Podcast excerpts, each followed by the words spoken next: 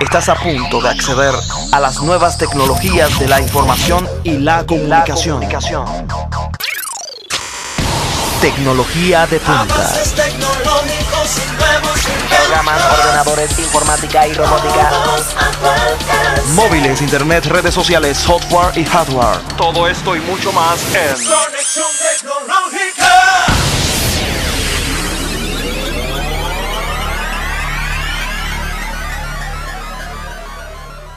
Bienvenidos a otra entrega de su programa Conexión Tecnológica.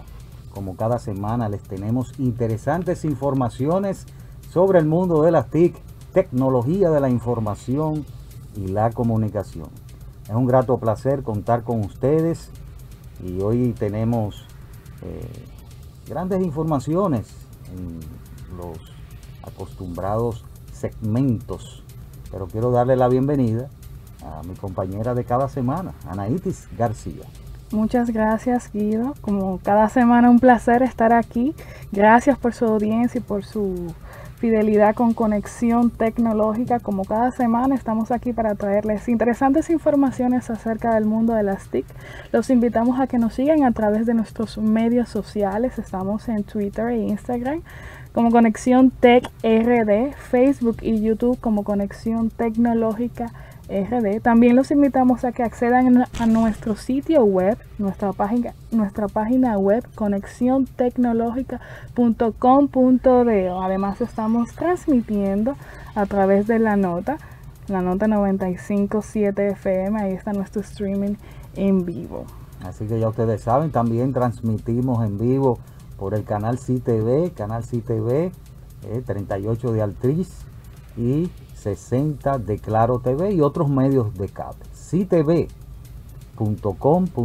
pueden acceder también al portal del streaming que se está viendo, visualizando en este mismo momento. Así que tenemos grandes informaciones o interesantes informaciones, aparte de grandes, tenemos muchas informaciones interesantes. Así que ya ustedes saben, en nuestro segmento que toca hoy, tecnología y negocios, vamos a estar hablando un poco de cómo eh, ¿cómo podemos tener un ambiente de trabajo seguro? Un trabajo virtual seguro.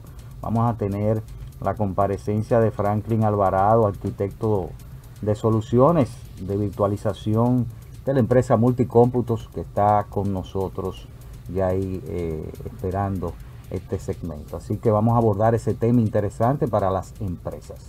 También en nuestro segmento de noticias en línea les traemos que una startup de Francia va a vender en el año 2021, ya en este año, los primeros corazones artificiales implantables. Esto es un gran hito en la historia de la medicina, un gran avance pues para esas personas que tienen una condición urgente médica respecto a que necesitan un trasplante del corazón. Por otro lado, lamentablemente pues TikTok, la popular app la cual se ha volvido muy usada entre jóvenes, particularmente millennials y de generación Z, va a ser o ya fue bloqueado en Italia completamente esto tras la muerte de una niña de 10 años por un reto viral. Esto en nuestro segmento de noticias en línea. En nuestros casos y cosas de actualidad tecnológica, vamos a hablar sobre el reglamento de protección de datos de la Unión Europea y vamos a, a decirles cuáles fueron las multas más cuantiosas que se han puesto, eh, que han puesto ese órgano regulador, normativo a la protección de datos. Vamos a hablar de 15 multas, eh, las más cuantiosas que ha puesto este órgano, este órgano normativo de la Unión Europea. Vamos a hablar de eso en casos y cosas. Vámonos de inmediato entonces a las noticias más relevantes de la semana. Noticias en línea. News Online. En una de las noticias de esta semana que les traemos del mundo de las TIC, tenemos que Carmat la compañía francesa que ha desarrollado el corazón artificial implantable más avanzado hasta el momento, ha anunciado que está lista para empezar a comercializar este producto en el segundo trimestre de 2021, es decir, en este mismo año. El objetivo de este corazón diseñado por la empresa es ofrecer una alternativa terapéutica a las personas que sufren de insuficiencia cardíaca biventricular en fase terminal. La compañía recuerda que actualmente hay un mínimo de 2.000 pacientes en lista de espera para un trasplante de corazón en cinco grandes países europeos. Solamente en Europa hay 2.000 pacientes esperando. El dispositivo de la compañía pues se posiciona como una alternativa que se puede implantar en los pacientes ante la ausencia de donantes. CarMat se centrará primero en el mercado francés y alemán que juntos representan el 55% del mercado de soporte circulatorio mecánico en la Unión Europea. El corazón artificial imita la acción de uno real y es capaz de ofrecer ese apoyo circulatorio mecánico que necesita el paciente, cuyo principal problema es que no puede bombear al resto del cuerpo la sangre que se necesita. La insuficiencia cardíaca es una pandemia mundial que afecta por lo menos 26 millones de personas y cuya prevalencia va en aumento. Como la insuficiencia cardíaca es una enfermedad progresiva, el pronóstico es malo. Menos del 50% de supervivencia cinco años después del diagnóstico, explica la compañía.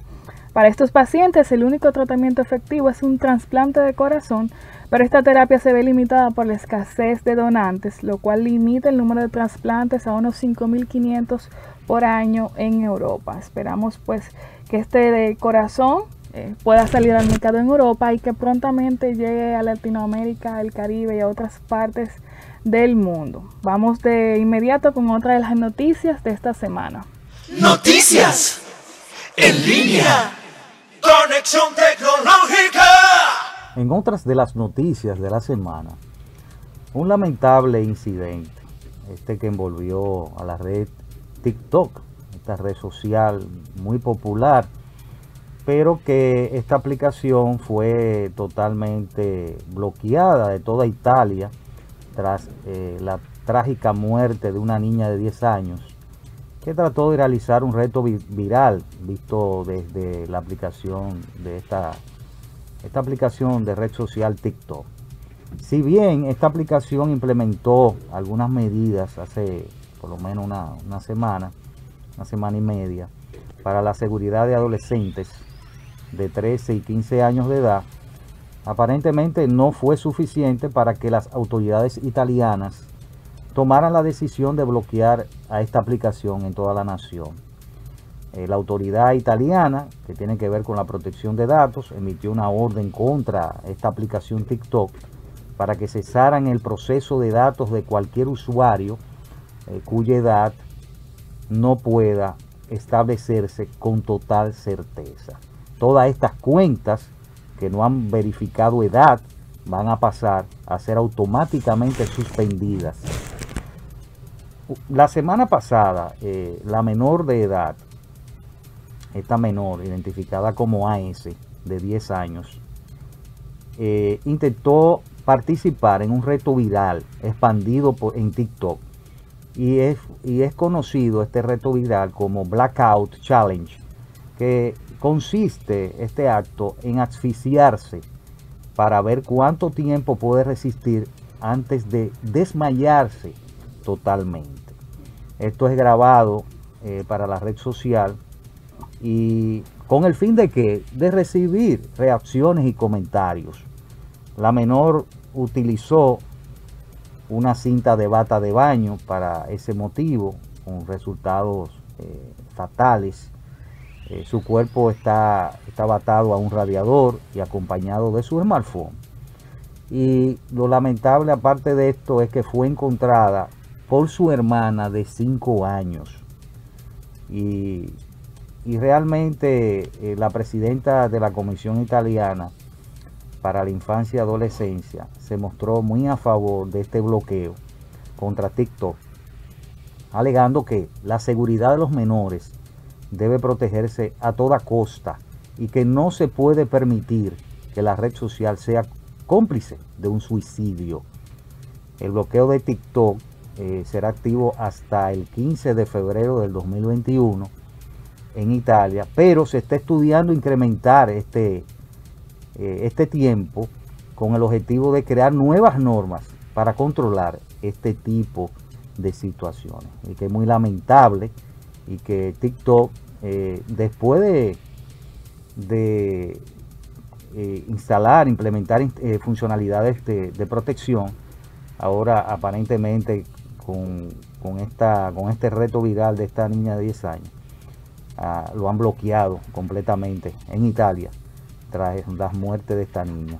Así que lamentamos esto, una noticia lamentable, pero hay que difundirla para que las personas, principalmente los padres, eh, tomen conciencia de sus hijos. A veces el sistema no nos ayuda porque el trabajo, el multiempleo, eh, que no tenemos tiempo, eh, no, ha, no ha robado e, ese tiempo de dedicación a nuestros hijos. Así que nada, simplemente esta noticia es lamentable y que TikTok se lo merecía. se ha bloqueado completamente en Italia y, tiene que tomar carta en este asunto, esta aplicación y las demás aplicaciones que son de redes sociales, tomar en cuenta esto y que la están tomando, o sea, están tomando incluso funcionalidades, están implementando funcionalidades para bloquear este tipo de contenido. Así que ya ustedes saben, estas fueron nuestras noticias.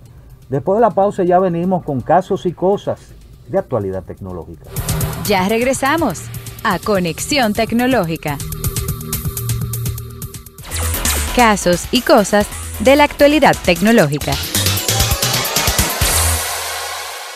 Bien, continuamos con nuestro programa Conexión Tecnológica y ahora nuestro segmento Casos y cosas de actualidad tecnológica. Eh, queremos llevarle en esta semana eh, estas multas cuantiosas que se han puesto por el Reglamento General de Protección de Datos de la Unión Europea. Que este reglamento entró en vigor en el 2016, en mayo, pero su cumplimiento, su ejecución, eh, eh, no fue hasta el mayo del 2018. Y esta es una norma eh, una norma que ayuda a proteger los datos de la ciudadanía de la Unión Europea, protegerlo de aquellas empresas que utilizan información como Google, como Facebook, como Apple, inclusive hasta WhatsApp, eh, con el fin de que estas empresas transparentes, o sea, sean transparentes la información y, puedan dar información, informen en qué se utiliza esa, esos datos sensibles, los datos sensibles de, cada usuario. Y eh, una de las multas que eh, de las últimas ha sido a una aplicación de citas llamada Greens, a la que las autoridades noruegas en Noruega han condenado a pagar 9.6 millones de euros, que es un 10% de su facturación anual, que es una, una abultada cifra. En una de las plataformas, por ejemplo, hay una plataforma que rastrea las sanciones impuestas en Europa al amparo de este reglamento. Y la multa más alta hasta la fecha eh, sigue siendo Google. Google porque eso fue en el 2009 en Francia esto fue por falta de, transparencia y consentimiento para personalizar la publicidad. Y esto eh, llevó al, reglamento, al, en sus siglas en, inglés, GDPR, al Reglamento General de Protección de Datos, a multarla a este gigante californiano a, pagar 50 millones de euros. Es una cifra bien, bien respetable. Eh, incluso eh, veo en la lista, eh, en la lista de estos 15, la multa de, de Google dos veces. Una de 50 millones y otra de, estamos hablando como de 5 millones. Entonces, después de impuesta esta multa a Google, le siguió, por ejemplo, según la plataforma, que da esta, se llama Enforcement Tracker, una plataforma que rastrea estos tipos de, sanciones. Y la firma de moda, por ejemplo, HH, que una firma eh, interesante, 35 eh, millones de dólares, le tuvo que, tuvo que desembolsar esta segunda compañía. Y eh, eso fue en octubre pasado, o sea, octubre del 2020, cuando la Agencia para la Protección de Datos y Libertad de Información de Hamburgo la sancionó por recopilar datos de la, de la vida privada de sus empleados de, forma ilícita. Luego le sigue, por ejemplo, hay una empresa de, telecomunicaciones de Italia llamada TIM, a la que la Agencia de Protección de Datos de Italia impuso una multa de 27.8 millones de euros. Y que, ¿por qué? Por el uso de datos personales de sus clientes sin su consentimiento. En la cuarta posición se encuentra una compañía aérea llamada British Airways, a la que las autoridades británicas condenaron a pagar 22 millones de euros eh, por no prever medidas técnicas y organizativas para garantizar la seguridad de la información personal que manejaban. Y esto fue un caso muy sonado por esta compañía aérea, ya que el monto original que se propuso en la sanción superaba los 200 millones de euros y que realmente una serie de circunstancias eh, llevaron a la reducción de este importe en la multa de 22 millones de euros. Así que Anaíti, vemos cómo, cómo la, este reglamento europeo, el reglamento de protección de datos de la Unión Europea, reglamento general de protección de datos, ha impuesto multas a empresas que realmente han violado eh, la parte de la, de la información sensible de los usuarios que, tienen como miembros, miembros activos. Así es, y eh, este reglamento, pues el GDPR, por sus siglas en la Unión Europea, pues no solamente ha sido violado por esas empresas que usted señala, muchas de las cuales lamentablemente son del mundo de la tecnología, que sabemos que se ha vuelto algo vital en nuestras vidas, sino que también por otras compañías, también eh, de diversas áreas de, servicios, vamos a decir, o de diversos eh, enfoques. Por ejemplo, a British Airways le sigue la cadena de hoteles británica Marriott International, que fue multada con 20 millones de euros, también por violaciones a la privacidad de datos de sus usuarios. También estuvo la compañía de telecomunicaciones italiana Win con 16.7 millones de euros. le sigue la inmobiliaria alemana Duce Woman con 14.5 millones de euros. En Italia se multó a la telefónica Vodafone con 12.2 millones de euros. También en Alemania, el minorista de productos electrónicos Netbook Biller se le puso una multa de 10.4 millones de euros. La aplicación de citas Green, que ya mencionamos, también fue multada y la eléctrica italiana Enigas y Luce con 8.5 millones de euros. Eh, realmente es lamentable que estas compañías pues no hagan un uso responsable y seguro y mantengan la privacidad y la confidencialidad de los datos de sus usuarios y de sus mismos empleados. Es importante que esas informaciones personales pues sean mantenidas con el mayor sigilo por ellas y que realmente no tengan que, lo ideal sería que no tengan que ser multadas con estas eh, cuantiosas sumas, pero los usuarios y los consumidores, tanto internos como externos, pues pueden sentirse tranquilos de que se le da seguimiento a que al uso que le dan a su información que sea el más eh, adecuado y respetuoso. Es lo, es lo importante y que, por ejemplo, el, texto legal que recoge este reglamento de la, sobre las infracciones más graves en materia de protección de datos podrían ser sancionadas con multa de hasta el 4% de facturación anual de la empresa en todo el mundo, porque no solamente en la Unión Europea, también son sancionados a nivel mundial de empresas que que involucre sus ciudadanos, claro está, que tienen que ver con la Unión Europea. O eh, también dicen, eh, o un máximo de 20 millones de euros que la cifra que fuese más alta. Para las ya transgresiones que son más leves, el desembolso podría ser de hasta 2% de la facturación anual de la compañía. Así que estas son, estas son el texto, el texto, el texto legal que tiene eh, este reglamento, que las infracciones más graves y las que son más leves eh, tienen materia de protección de datos. Así que, eh, mira, y que en el, asunto de, WhatsApp, eh, recuérdate que hubo un problema con WhatsApp con estas nuevas políticas. allá no juegan, o sea, en la Unión Europea no juegan. Allá hay otro tipo de normativa de WhatsApp. Son muy estrictos. Y son muy diferentes a la de aquí de América Latina. O sea, ya WhatsApp... Lamentablemente. sí, lamentablemente. A WhatsApp no puede ir a inventar allá cambiar normativa de privacidad de, que tiene que ver con los datos. Eh, allá no, allá de una vez lo pone en su puesto. Incluso hay otros tipos de reglamentos eh, en, la Unión Europea en cuanto al uso de WhatsApp. Así que, que es diferente de, este lado.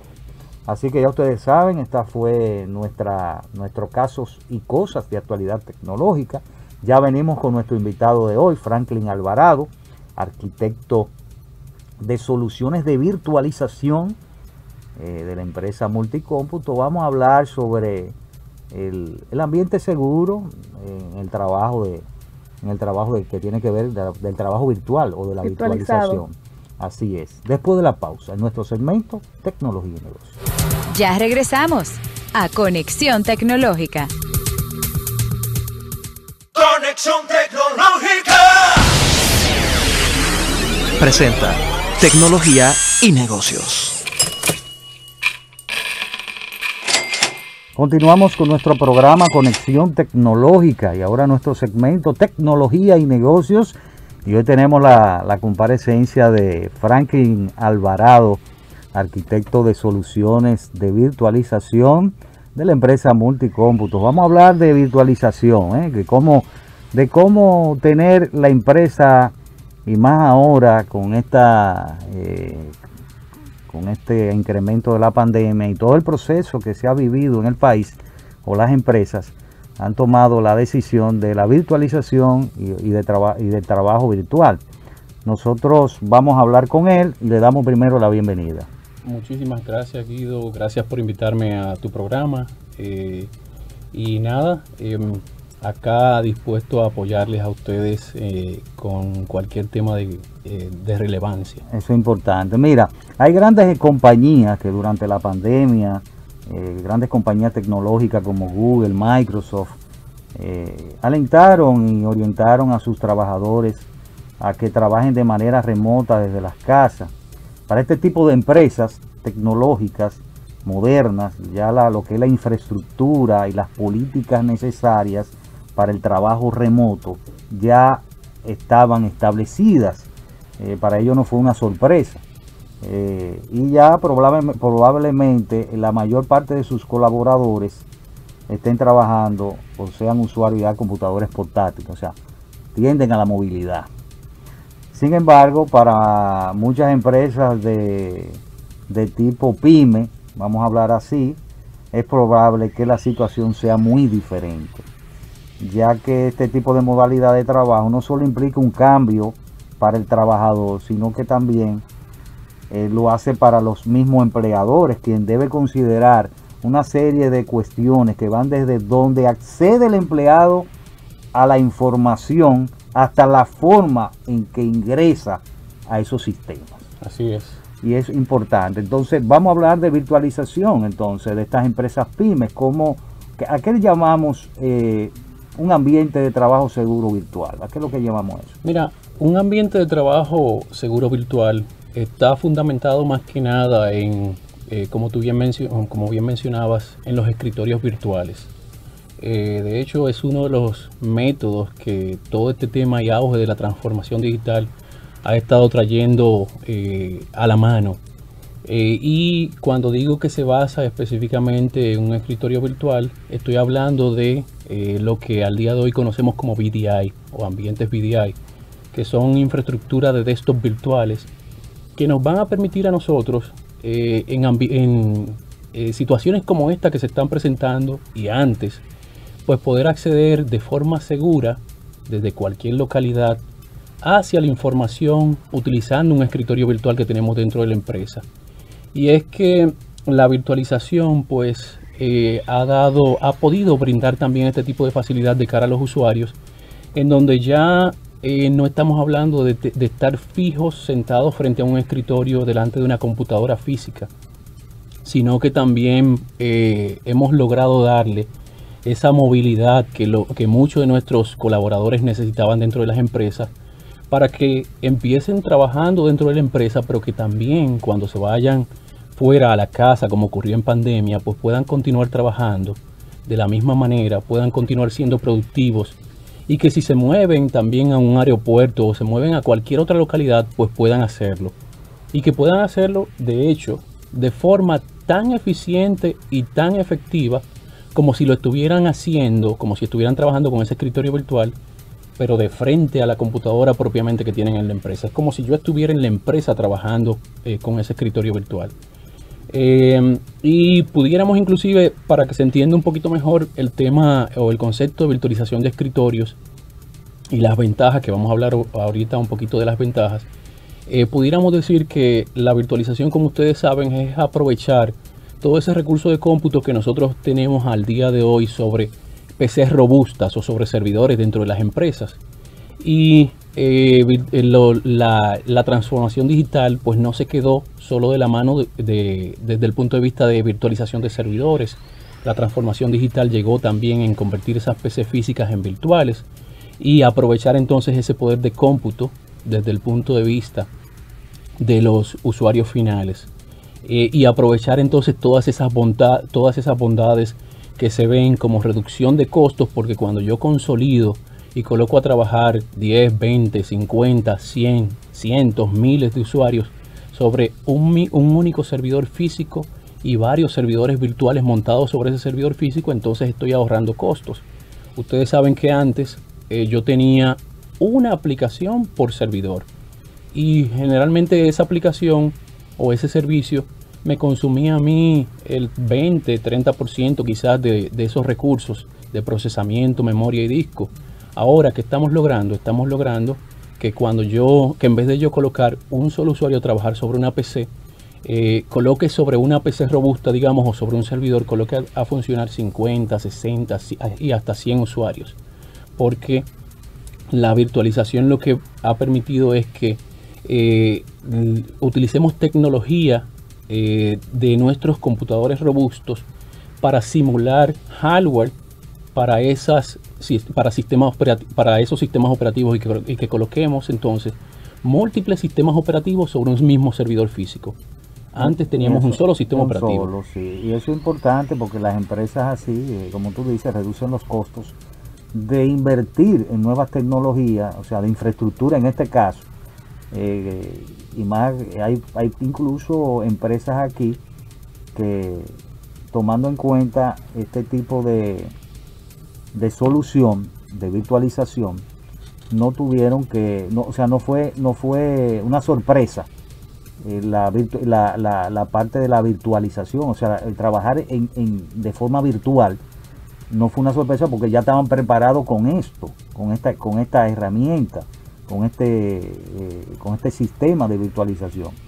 Y eso le reduce los costos, no tienen que incluir infraestructura, comprar servidores, comprar nuevas, eh, nuevas computadoras.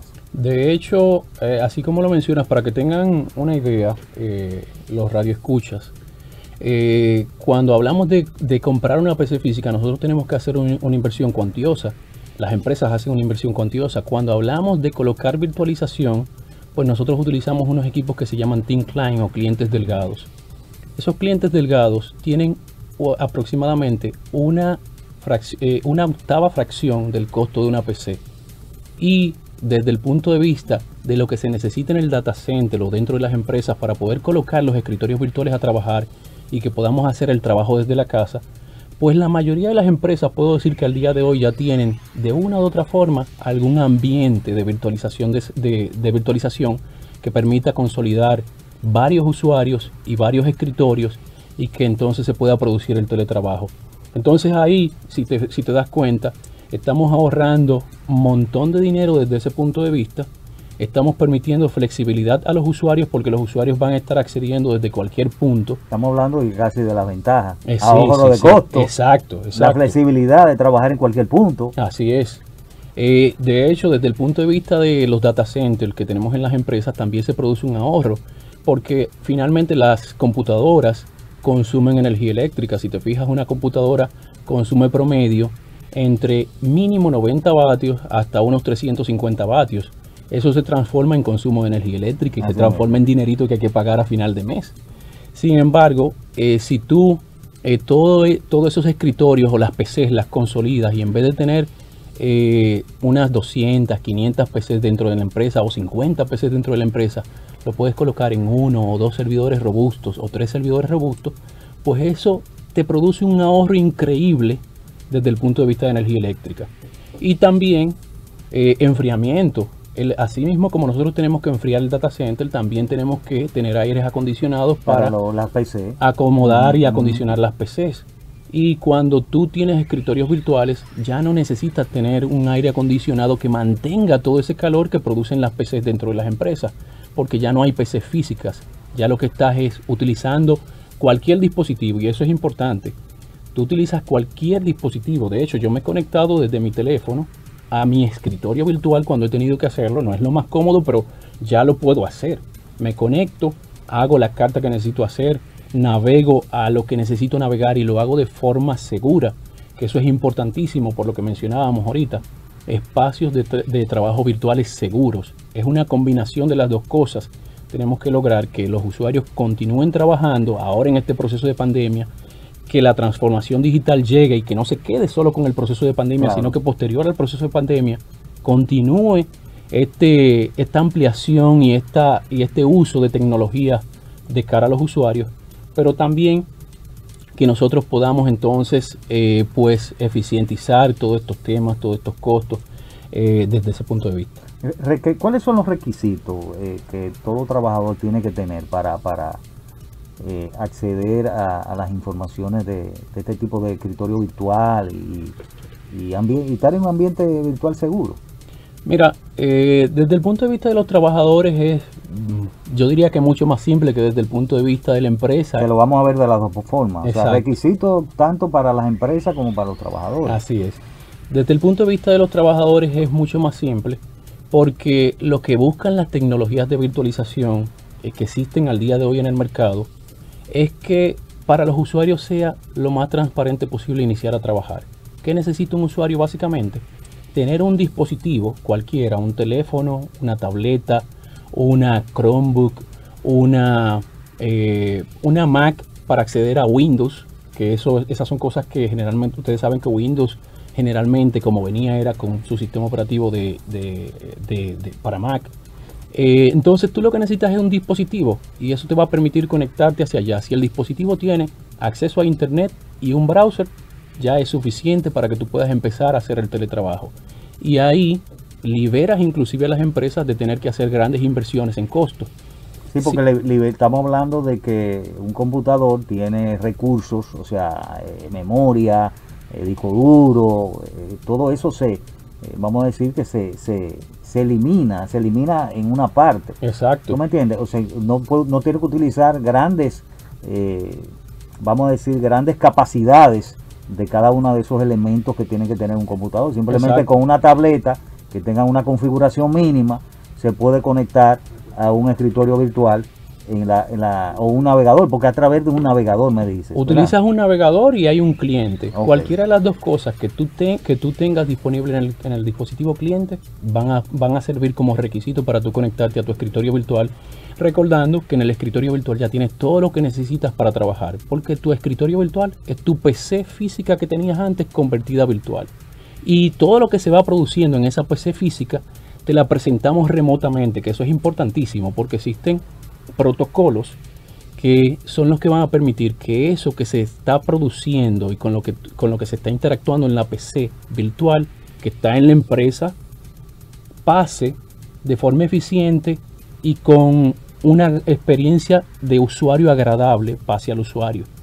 Eh, No es lo mismo yo escribir y que todo fluya normalmente y que acceda información en ese escritorio y que todo fluya normalmente, a yo tener que esperar varios segundos a que, la- a que el escritorio virtual me responda.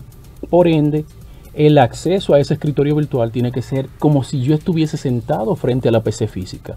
Tal cual, que no se produzca eh, lentitud en ese acceso, que no haya eh, problemas de audio, todo eso debería de ser así de transparente. Ok, La, la diferencia de conectarme normal a una virtualización eh, es la diferencia del consumo.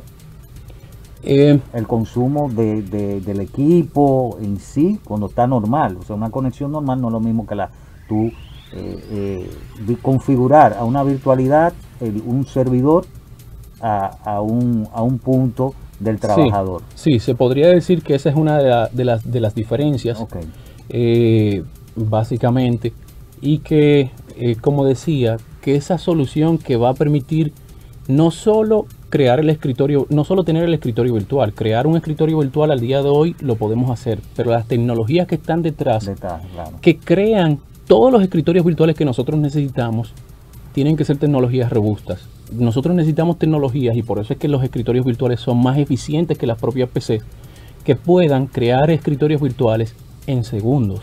O sea, si yo tengo un nuevo trabajador o un grupo de trabajadores dentro de la empresa, yo puedo mandar a crear esos escritorios virtuales y en unos tres minutos tener cientos o miles de escritorios virtuales. O sea que eso no eso no esto nos eh, nos eco- economizaría la parte de, de, de instalar, de instalar un nuevo un nuevo, compu- operativo un nuevo Windows 10. computador, un nuevo eh, pero eh, el, por parte del trabajador, entonces, eh, cuéntanos, ¿qué, ¿qué tiene que tener el trabajador? ¿Un servidor? No, básicamente el trabajador lo que necesita es un dispositivo. Ah, perdón, el, el empleador. Ok, Perdón, perdón. ya ahora. hablamos, ya hablamos, ya hablamos del trabajador, del Sí. colaborador. Tiene que tener un dispositivo, tiene que tener eh, simplemente Un eso, browser, una- un browser y dispositivo ya. y acceso a internet. Claro, y acceso Ya. a un buen, a un buen internet. Entonces ya de Ah, la... perdón, Sí. te corrijo y- perdona que te corrija. No, no, no, no. No tiene que ser, No, un, un no tiene que ser un acceso a internet eh, súper grande. De hecho, ni siquiera grande. Eh, nosotros hemos tenido clientes allá en Multicómputos con tecnologías que nosotros brindamos, eh, que vamos a mencionar ahorita por si acaso a algunos les interesa, eh, que han logrado acceder a escritorios virtuales y aplicaciones virtuales, las dos cosas existen, utilizando, señores, un modem de 56K. Mm, Para los que vienen de tecnología un poquito más vieja, Como yo, como yo. es bueno, pero Pero yo me actualizo. ¿eh? Sí, sí. Siempre. han logrado acceder a escritorios virtuales vía 56K. Eso, es ahora mismo, eso es increíble. eso ahora mismo exactamente, eso Eso ahora es mismo es increíble. Pero eso lo hace una buena tecnología de virtualización. Pero los servidores de parte de los de, de- de parte de los Sí. empleadores, de dueños de empresa, de compañía, por lo menos tienen que tener Claro, un servidor eh, claro robusto. sí. Claro que sí. O sea, una de las dos partes tiene que ter- eh, tiene que ver la, la, la robustez. O sea, El cuando, hablo, cuando hablo de robustez, estamos hablando de aplicaciones, eh, capacidades, eh, eh, principalmente las configuraciones de los Sí, servidores. claro. Del lado de, del, del, eh, um, de la empresa, pues deben de haber características desde el punto de vista de seguridad y desde el punto de vista de la infraestructura de servidores. Hay servidores, deben ser servidores robustos que tengan las capacidades para poder levantar de forma correcta esos escritorios virtuales y que puedan entonces ser entregados sin que haya problemas de lentitud. Eh, dígase, por ejemplo, ustedes conocen ahora mismo los eh, servidores con procesadores Intel, eh, procesadores HP. Ahora mismo se está utilizando mucho tecnologías como eh, de hiperconvergencia, en donde confluyen red, almacenamiento y procesamiento. Entonces, ese tipo de tecnologías son las que se están utilizando para colocar o para crear los escritorios virtuales y poder hacer lo que les comentaba ahorita, de crear los cientos o miles de escritorios virtuales Claro. sobre esos servidores. Claro, claro. Pero definitivamente continúa siendo muchísimo más económico Eso tú eh, hacer, utilizar servidores y colocar un grupo de escritorios virtuales sobre esos servidores físicos a tú comprar eh, PCs, eh, eh, PCs Física. físicas y colocar a trabajar tus usuarios. Por eso, por eso que la- en el ambiente del trabajador el internet es poco. Exacto. Porque en el servidor allá sí hay un buen internet, tiene que haber un buen sí, internet. así es. Pero eh, eh, comentándote, para los que son conocedores de este tema de ancho de banda, eh, el ancho de banda que un escritorio virtual me va a requerir para funcionar perfectamente va a ser de entre unos 20 kilobits por segundo a unos 100 kilobits por segundo. Eso es poquísimo. A nosotros nos entregan las telefónicas generalmente de unos 768 kilobits a al 20, 30, 50 megas, 100 megas. O sea que utilizamos poquísimo. Claro está que si vamos a poner a acceder 50, 100 usuarios a hacer teletrabajo, Claro. entonces el, el- el ancho de banda del internet tiene que ser un internet prudente. Claro, e- eso es así, eso es así. Claro, pero eso es del lado también de, de, de la empresa. de la empresa de que la tiene que empresa. proveer eso. El usuario con un internet simple le va a funcionar. Recursos mínimos. Recursos mínimos. Eso es lo que se busca. Bien. Como lo mencionaste, recursos mínimos del lado de los usuarios. Así es. Mira, tenemos una. Vamos a hacer una pausa y después tenemos una una pregunta ahí que tenemos que una persona quiere hacer. Excelente. Vamos a la pausa y venimos con este interesante tema sobre el ambiente virtual seguro. Ya regresamos a Conexión Tecnológica. Bueno, continuamos con este interesante conversatorio con Franklin Alvarado, eh, arquitecto de soluciones de virtualización de la empresa Multicómputos. Tenemos una llamada, vamos a cogerla de inmediato. Saludos, buenas. Saludos, buenos días. Su pregunta. Sí, ¿cuáles serían otros puntos importantes a considerar para tener un ambiente virtualizado seguro? Interesantísima la pregunta. Eh, creo que una de, los que más vale la pena mencionar es el acceso precisamente seguro, la seguridad. Y es que eh, al día de hoy, de hecho con la pandemia, se, se han estado utilizando los métodos que se han podido, porque la pandemia no permitió mucho. Y por ejemplo, se han estado utilizando VPN, pero ah, en conjunto con el VPN, que es un método seguro, se utilizan las PCs de las casas. Las PCs de las casas, señores, nosotros sabemos que no cumplen con todas las medidas de seguridad y todos los procedimientos de seguridad que mm, eh, comúnmente se utilizan dentro de la empresa. De ahí que al utilizar el escritorio virtual, toda la información está realmente en el data center y por ende nunca un malware, una amenaza que esté en la PC física de la casa va a lograr acceder a la información que esté dentro de la empresa. Y el protocolo, cabe destacar que se utiliza para virtualizar, también es un protocolo totalmente seguro. Es Entonces- importante saberlo. Eh, la parte de seguridad. Así es. eh, eh, Información exclusivamente en la empresa, nunca abandona la empresa, el, el acceso es cifrado y cualquier eh, situación particular que tenga el dispositivo cliente no va a afectar nunca la- el ambiente empresarial. Por eso es ideal la, la parte de virtualización y por eso es una opción inclusive por encima de lo que es el acceso tradicional vía VPN. Qué interesante saberlo. Mira, y la parte de capacitación, la persona en la parte, el colaborador tiene que tener alguna ca- capacitación sobre eso. Mira, eh, como mencionaba ahorita, es básicamente eh, transparente para el, para el colaborador. Es una curva de aprendizaje muy mínima porque exactamente como él utiliza su PC, asimismo es como eh, su PC física, como lo utilizaba o como, como la usa dentro de la empresa, asimismo utilizar el escritorio virtual. Lo que hacía con Word, Excel, PowerPoint, el CRM, eso mismo es lo que va a estar haciendo acá. Entonces, el método de acceso es el browser. Cuando levantes el escritorio virtual, vas a poder acceder a, ese, a toda esta información y por ende no hay una curva de aprendizaje amplia, no tienes que reaprender ninguna cosa. En caso de que exista una eventualidad, ¿se paró el trabajo o hay una continuidad de negocio? Si fuesen PCs físicas, te diría, uy, qué difícil. Pero siendo PCs virtuales, pues esto no sucede. ¿Por qué? Porque las PCs virtuales permiten ese ambiente de contingencia. Yo puedo tener mis PCs virtuales, mis escritorios virtuales en el data center de la empresa, pero también puedo tenerla en una nube, en una nube pública, dígase un Amazon, un Azure. Y cuando suceda algo internamente con la PC virtual que está en la empresa, automáticamente la solución de virtualización que administra y que gerencia todo ese ciclo de vida de esas PCs virtuales me va a permitir switchar hacia, ese, hacia esa nube pública y continuar trabajando. Por ende, no hay pérdida de información y continúo siendo productivo. Eso es importante. ¿Herramientas? ¿Existen herramientas en el mercado Claro que sí. que nos ayudan a, a la virtualización? Claro que sí. Mira, al día de hoy las herramientas que, le- que más les puedo recomendar está la solución de Citrix, Citrix es una solución pionera en todo este tema de acceso a escritorios eh, de forma segura. Eh, tiene aproximadamente unos 35 o quizás más años eh, brindando exclusivamente este tipo de acceso a los usuarios y todo el tiempo innovando y todo el tiempo apoyando a que se puedan acceder a escritorios, aplicaciones virtuales. También está en computing, que es un complemento bien interesante, porque en computing es ese cliente ligero que va a permitir sustituir el dispositivo de la casa y que en vez de, un dispositivo sea ese cliente ligero que tiene una, una octava parte a nivel de costo. Y con ese en computing yo me conecto a mi escritorio virtual. Es un, es un dispositivo. Es un hardware. Es un hardware, sí. Eh, es básicamente algo más pequeño que un lápiz, para que tengan una idea.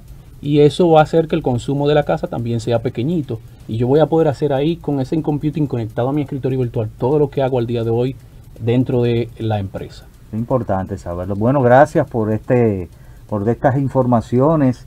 Eh, hay algunas personas ahí que nos están, nos están eh, sintonizado, sintonizando en vía conexión Tech RD por Instagram, Ernesto Reyes eh, y otras personas te mandan saludos también. Muchísimas Así que te doy las gracias por comparecer a nuestro programa y hablar sobre este ambiente de, de trabajo virtual seguro. Muchísimas gracias y sepan ustedes que nosotros allá en Multicómputos estamos a la orden para, apoyarles en cualquiera de este tipo de proyectos, eh, específicamente en mi área, en todos los temas de virtualización y escritorios eh, virtuales. Bueno, gracias, a, y a los amigos que nos escucharon y nos vieron por los diferentes medios. Tienen una cita la próxima semana con otra entrega de su programa Conexión Tecnológica. Hasta la próxima